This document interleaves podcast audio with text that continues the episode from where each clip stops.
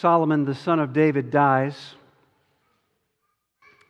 The kingdom divides Israel to the north and Judah to the south. And in the 8th century, Assyria was the dominant power in the ancient Near East, threatening, flexing its muscle, seeking to dominate. And in 734 BC, fearing the kingdom of Assyria, Israel in the north forms an alliance with Syria to resist Assyria. And Israel pressures Judah in the south to join forces. Isaiah the prophet served God's people in Judah. And he speaks the truth in love to King Ahaz, king of Judah, and calls him to trust in the Lord. But the king refuses, and he trusts in man instead. And the result of turning from God and trusting in man is that God brings judgment. The Assyrians invade Israel in the north, and they move further and they invade Judah in the south. And so the land of Israel is conquered and the people are deported, but a faithful remnant will return. And there's this line of demarcation that is running through the visible church in that day. The unfaithful curse God, but the faithful, led by Isaiah the prophet and his disciples, trust God, hold fast to God. And into this historical moment, God speaks his truth in love through the prophet Isaiah in chapter 9, verses 1 through 7. But there will be no gloom for her who was in anguish. In the former time, he brought into contempt the land of Zebulun and the land of Naphtali. But in the latter time, he has made glorious the way of the sea, the land beyond the Jordan, Galilee of the nations. The people who walked in darkness have seen a great light. Those who dwelt in the land of deep darkness, on them has light shone. You have multiplied the nation. You have increased its joy. They rejoice before you as with joy at the harvest, as they are glad when they divide the spoil. For the yoke of his burden and the staff of his shoulder, the rod of his oppressor, you have broken as on the day of Midian for every boot of the trampling warrior in battle tumult, and every garment rolled in blood will be burned as fuel for the fire. For to us a child is born, to us a son is given, and the government shall be upon his shoulder, and his name shall be called Wonderful Counselor Mighty God, Everlasting Father, Prince of Peace. Of the increase of his government and of peace there will be no end. On the throne of David and over his kingdom to establish it and to uphold it with justice and with righteousness from this time forth and forevermore.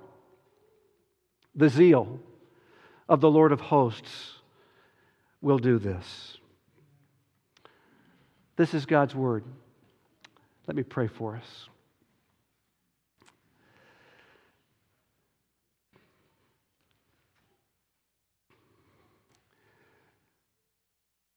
Lord Jesus, you are the true and living vine.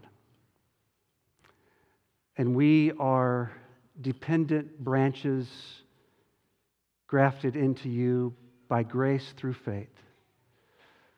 And apart from you, we can do nothing. We cannot preach. We cannot listen.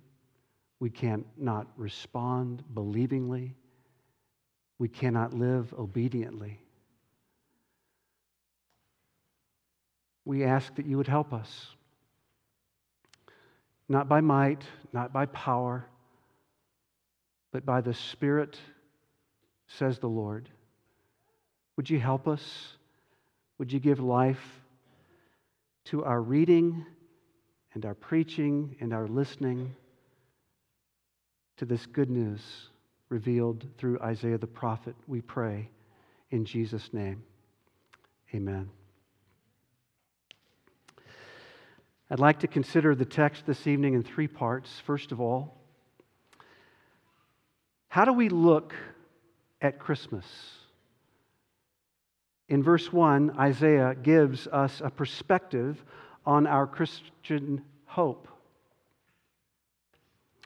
Secondly, what do we get for Christmas?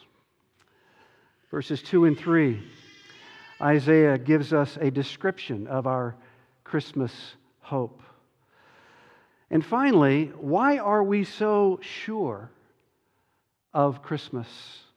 Verses 4 through 7, Isaiah gives us an explanation of our Christian hope. Let's begin with the first question How do we look at Christmas? I want you to notice the perspective that Isaiah gives us on our Christmas hope in verse 1. Now, beginning in chapter 7 and running through the end of chapter 8, verse 22, Ahaz has rejected the Lord and plunged the nation into darkness. In chapter 8 concludes with these words They will look to the earth, but behold, distress and darkness, the gloom of anguish. But chapter 9, verse 1 begins with a very sharp contrast. Suddenly, but there will be no gloom for her who was in anguish. Now, how can this be? From this point forward, Isaiah is looking into the future and he sees God's coming judgment. It's imminent through the Assyrian invasion. But from this point forward, Isaiah writes of the coming devastation as if that devastation was now all in the past. You'll notice the past tenses running throughout the text. That is to say, by faith, Isaiah sees more than the coming disgrace, he also sees a coming reversal from disgrace to glory. By faith, he sees God's mighty acts of salvation as if that salvation was already accomplished. To the eyes of faith, he will do it is as certain and as sure as he has done it. Notice how Isaiah begins to speak in the past tense. In the former time, he brought into contempt the land of Zebulun and the land of Naphtali. But in the latter time, he has made glorious the way of the sea, the land beyond the Jordan, Galilee of the nations. What did Isaiah see? He sees that the northern parts of Israel would be those regions first to suffer God's judgment. But he also sees that those northern parts of Israel would be those regions first to hear the gospel of the kingdom. Which is why Matthew in his gospel locates this text. Isaiah saw Jesus standing on tiptoe, as it were, looking down the corridors of time. He sees the Messiah moving from Nazareth to Capernaum by the sea. And Matthew tells us that Jesus there began to preach Repent, the kingdom of heaven is at hand. Now, I want to ask you a question. Maybe you're like me. Any Michigan fans here? Okay. You're watching the game yesterday. You're doing pretty well in the first quarter. But the first quarter turns into the second quarter, and you go down by a few points, right? And you begin to get a little anxious. You ever get anxious just watching the game unfold from the start? Back in North Carolina, watching my Tar Heels, this happened all the time. I'm watching the game unfold from the start.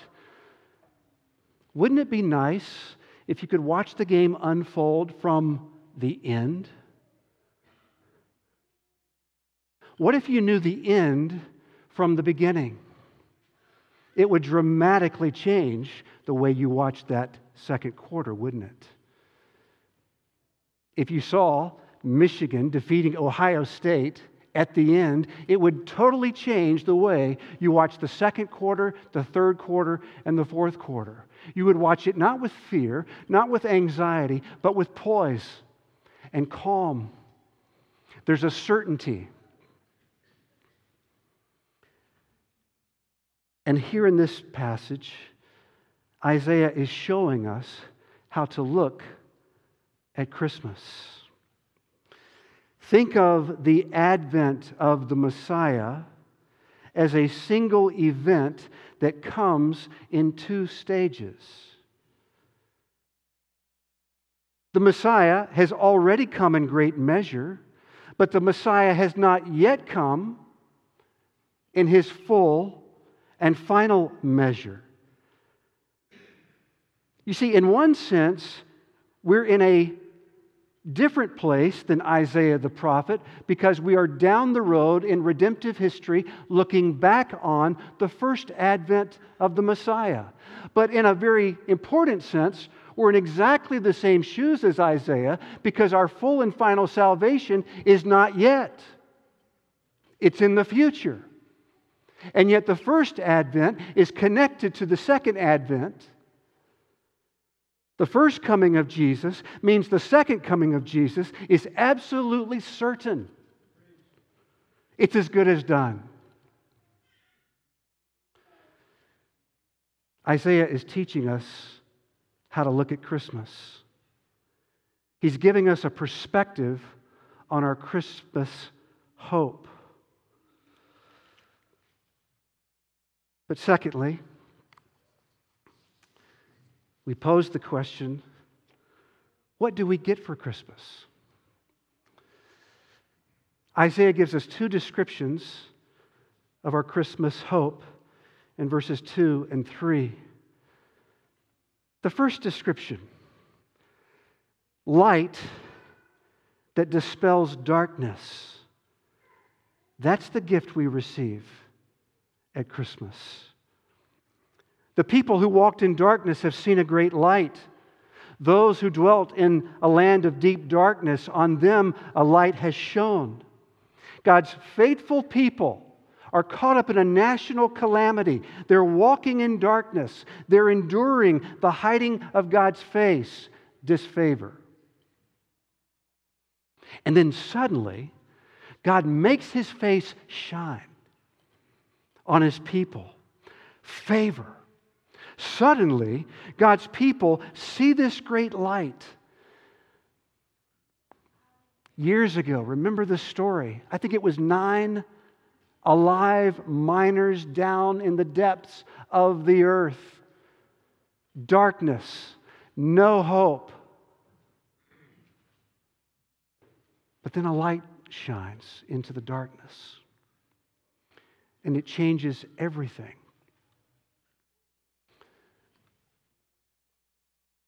It's the hope revealed. At creation, the light shone in the darkness. And here, the light shining in the darkness is pointing us to God's work of bringing about a new creation. Isaiah is showing us what we get for Christmas. This inbreaking of light has already come in great measure. The Apostle John tells us of the incarnation, the light shines in the darkness, and the darkness has not overcome it. Kids, is this not the coolest thing? Isn't it interesting how darkness can never overtake light, but whenever you shine the light into the dark, the light always wins? And not only in the incarnation, but when you became a Christian. The Apostle Paul describes his and your conversion experience. For God, who said, Let light shine out of darkness, has shone in our hearts to give the light of the knowledge of the glory of God in the face of Jesus Christ. Already, in great measure. And notice, this is all by grace. If you're here exploring Christianity, we love an honest explorer. Come and see. Ask your questions. And one of the most important lessons you can learn is that Christianity is not something that you take up or that I take up. Christianity is something that takes you up. Grace finds you and sets you free and takes you up and transforms you into the person you were created to be by the Spirit. God takes you up into his purpose. Already, but this inbreaking of light has not yet come in its full and final measure. You look around you. You woke up this morning and you see so much darkness in the world. But Isaiah's description still stands as it points to more light to come. Revelation 22, verse 5. And night will be no more. They will need no light of lamp or sun, for the Lord God will be their light, and they will reign forever and ever. That's what we still have to look forward to. That's what we get for Christmas. Light that dispels darkness, first of all. But secondly, joy that dispels sorrow. And of course, this is, makes perfect sense. When the light dawns in your heart, then joy springs from your heart. The text reads, You have multiplied the nation. Again, notice it's in the past tense, and yet it has not happened yet. It's the prophetic vision Isaiah sees, he's teaching us to see the present in light of the future. It's certain. You have multiplied the nation.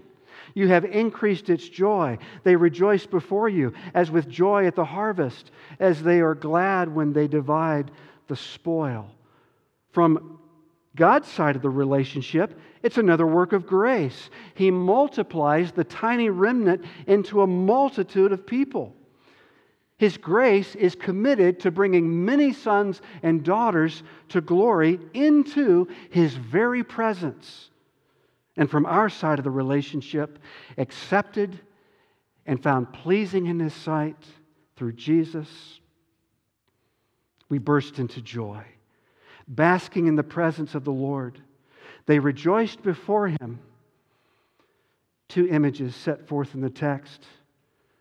Notice, it's not the farmer's fear of famine, but it's like the farmer's joy at harvest because God brought the produce. He did it.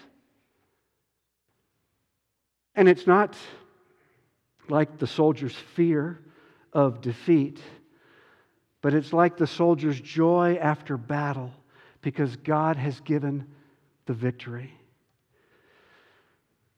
Notice how Isaiah shows us what we're getting for Christmas. This outbreaking of joy has already come to you in great measure. The Apostle Peter describes the experience of those who have not seen Jesus but love him. He writes, Though you do not now see him, you believe in him and rejoice with joy that is inexpressible and filled with glory. This is what you're getting for Christmas. Indeed, have already gotten.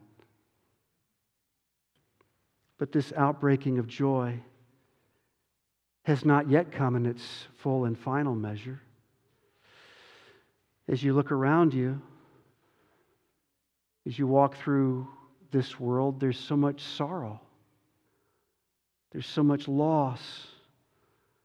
But Isaiah's description still stands because it's pointing us to still more joy to come. Revelation 21. He will wipe away every tear from their eyes, and death shall be no more. Neither will there be mourning, nor crying, nor pain anymore. The prophet Isaiah puts it beautifully in chapter 35. The ransomed of the Lord will return. They will enter Zion with singing. Everlasting joy will crown their heads. Gladness and joy will overtake them. And sorrow and sighing will flee away.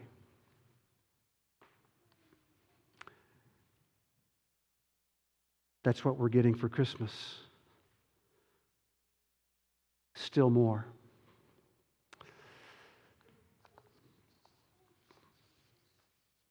Thirdly, and we'll linger here for a bit. Why are we so sure of Christmas? Isaiah gives us three explanations of our Christian hope, our Christmas hope. Notice how verses 6 and 7 are punctuated by for. Because. Isaiah is giving us grounds on which to stand. He's giving us explanations for our Christmas hope. First explanation, verse 4 freedom will come. For the yoke of his burden and the staff for his shoulder, the rod of his oppressor, you have broken as on the day of Midian. He's referencing two historical moments the yoke of his burden, the staff of his shoulder, the rod of his oppressor, are all pointing to the bondage that God's people suffered under Pharaoh in Egypt. But the prophet sees that God will bring about a new exodus and God will shatter his foe and set his people free.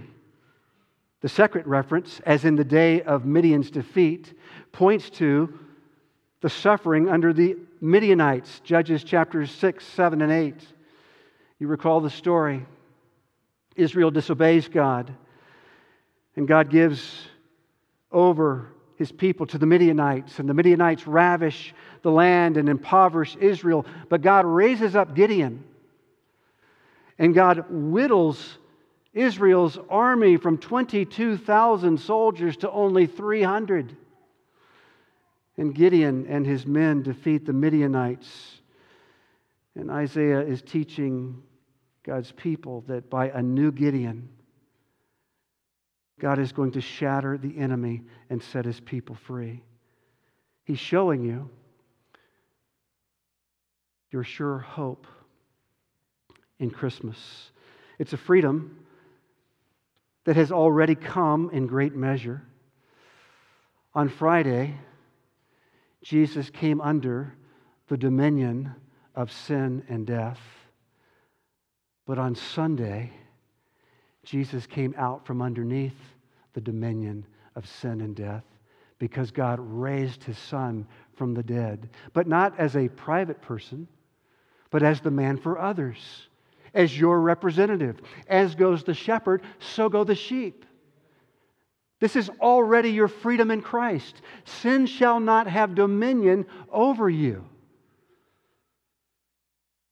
United to the risen Lord Jesus, we are already set free from sin's power. But this freedom has not yet come in its full and final measure. As you look around, there remain so much sufferings. And Isaiah's explanation still stands as it points to still more freedom to come. The freedom from sin's presence and pollution that takes all of our sufferings away. It's coming. There's a second explanation. Did you notice the second ground, verse 5? Freedom will come, verse 4, because, verse 5, warfare will cease.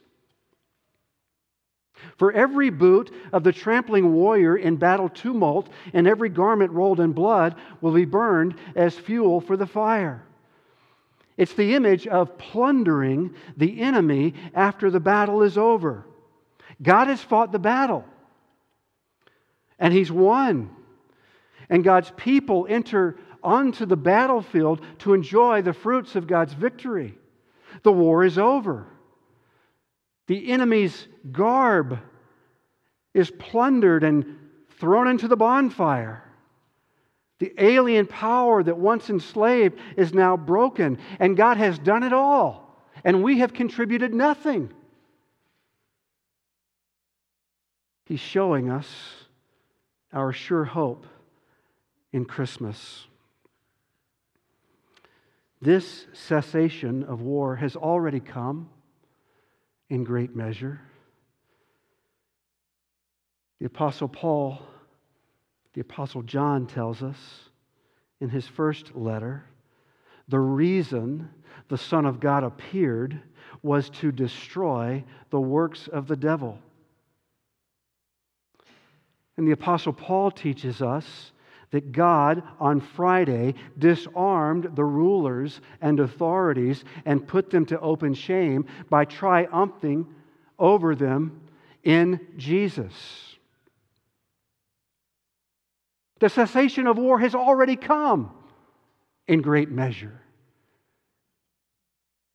And yet, the cessation of war has not yet come in its full and final measure.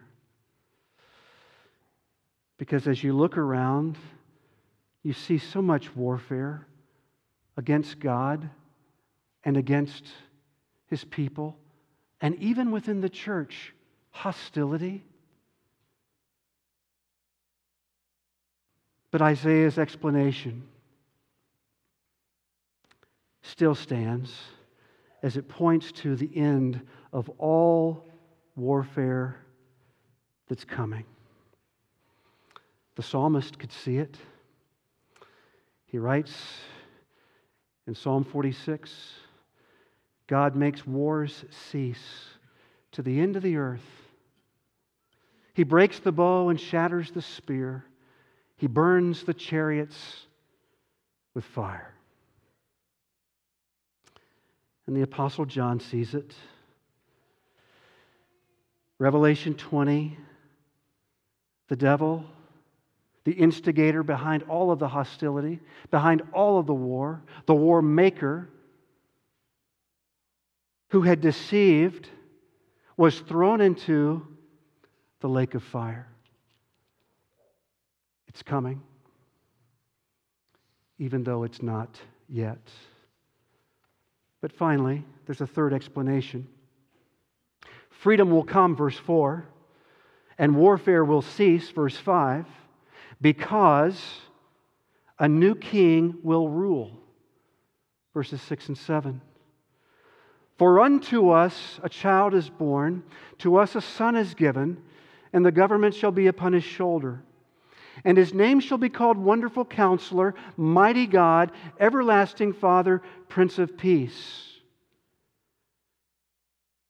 That a child is born points to his humanity. That a son is given points us to his royalty. The government shall be upon his shoulder. It's the symbol of a king bearing authority. And so our shoulders are released from the weight of sin and suffering when his shoulders assume the rule.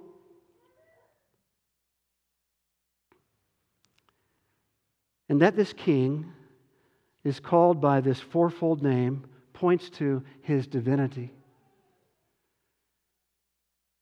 In the ancient Near East, it was royal protocol to give kings various names at their birth and at their enthronement and as then, so here, the list of titles. The first pair gives us window into who this king is for us, and the second pair give us window into who this king, what he does for us. Wonderful counselor. It points to his wisdom. Not a therapist, but a military strategist. Literally, he's a wonder of a strategist. My Old Testament professor, Richard Pratt, so helpful in helping me understand these titles. He used to say, Imagine this battlefield for the world, and you walk into this tent, and there it is, the battlefield, a model of the battlefield. And the master strategist is moving pieces here and there, planning, moving, strategizing. And you have the opportunity to look on. At how the king is going to conquer the world. And then you walk out, and your friend asks, What do you think? And you say, He's a wonder of a strategist. He's got the plan to win the world. And your friend says, What kind of strategy? And you say, Well, it looks like folly. And that's why it's so wondrous. He's choosing the foolish things a king in a stable, serving and laying down his life unto death and then rising and now reigning and one day coming. Wonderful counselor. He's mighty God. Whereas wonderful counselor spoke of his wisdom for us, mighty God speaks of his power for us. He's a warrior who fights with the power of God. You know, these days, generals, when they go to war, they stay back from a distance. But in the ancient Near East, the leader of the armies would go into battle. And that's what our mighty God will do. The great king will actually go to the front lines and fight for his people. He's not just a planner, he's a fighter. He enters into your struggle. He suffers on your behalf. He conquers as your mighty warrior. The second pair point to what he does for us. He's the everlasting Father. In the ancient Near East, Father was often used to refer to the king, even as some today refer to the Queen of England as mother. So the Messiah will be a royal father. It speaks to his relationship to his subjects, his care, his fatherly concern, his fatherly discipline. And notice how he's not a temporary king. There's no 15 minutes of fame and then he's gone. He's the everlasting king, the final king, never to be dethroned. And finally, he's the Prince of Peace. Again, remember, Isaiah is showing you why your Christmas hope is so sure. What does this king bring? The angels proclaimed it Glory to God in the highest, and on earth peace to men on whom his favor rests. There's peace already that he brings, giving us peace with God. There's peace progressively as he brings peace between us as his people and into the world as we seek to win the world. And there's peace finally. He's going to bring peace to the entire world. The increase of his government and his peace, there will be no end. His kingdom will expand progressively. His rule will spread, and so will his peace. And the foundation of his throne, the foundation of his kingdom, did you notice? The moral foundation of justice and righteousness. This king will reflect God by always acting according to righteous principles. And this king will always reflect God by acting according to just procedures. He's the king of kings. There's none like him. And the text closes so suddenly. The zeal of the Lord of hosts will do this. This notion of zeal connotes the idea of jealousy, this component of all true love, and especially God's love. It's not a petty, childish, self centered sentiment. God's jealousy is a component of his love, his passionate concern for his glory. He will not tolerate any rival. His passionate concern for his people. He will not rest until he saves you utterly and overthrows all of your foes. This is his zealous determination for you in Christ Jesus. And it's all backed by his omnipotence the Lord Almighty will do it. This is the gospel of our Lord Jesus Christ, revealed through Isaiah the prophet. Let's give thanks and trust Him. Let's pray.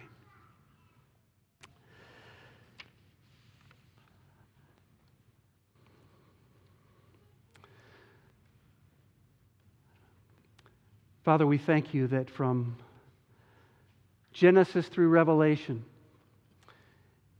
you are always revealing who you are, what you say, what you do.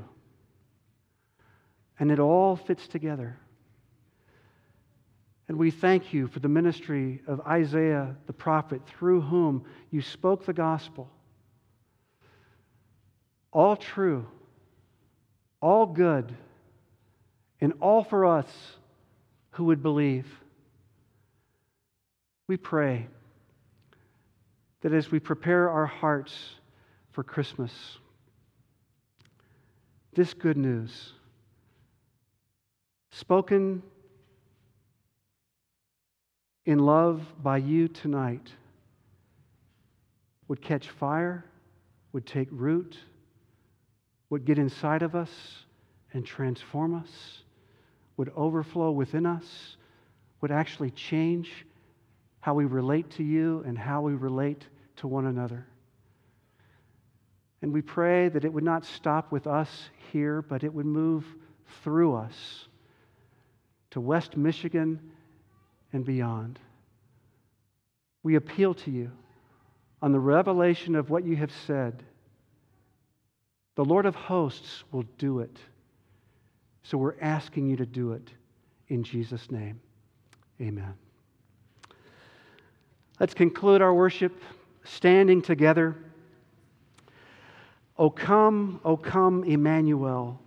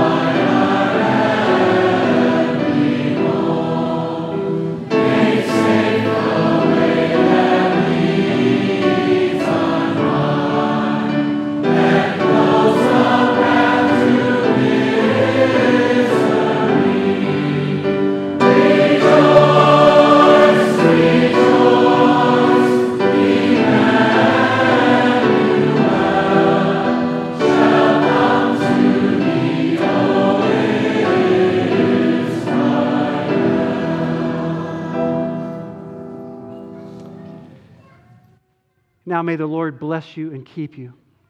May the Lord make his face shine upon you and be gracious unto you. May the Lord lift up his countenance upon you and give you his peace, both now and forevermore. Amen.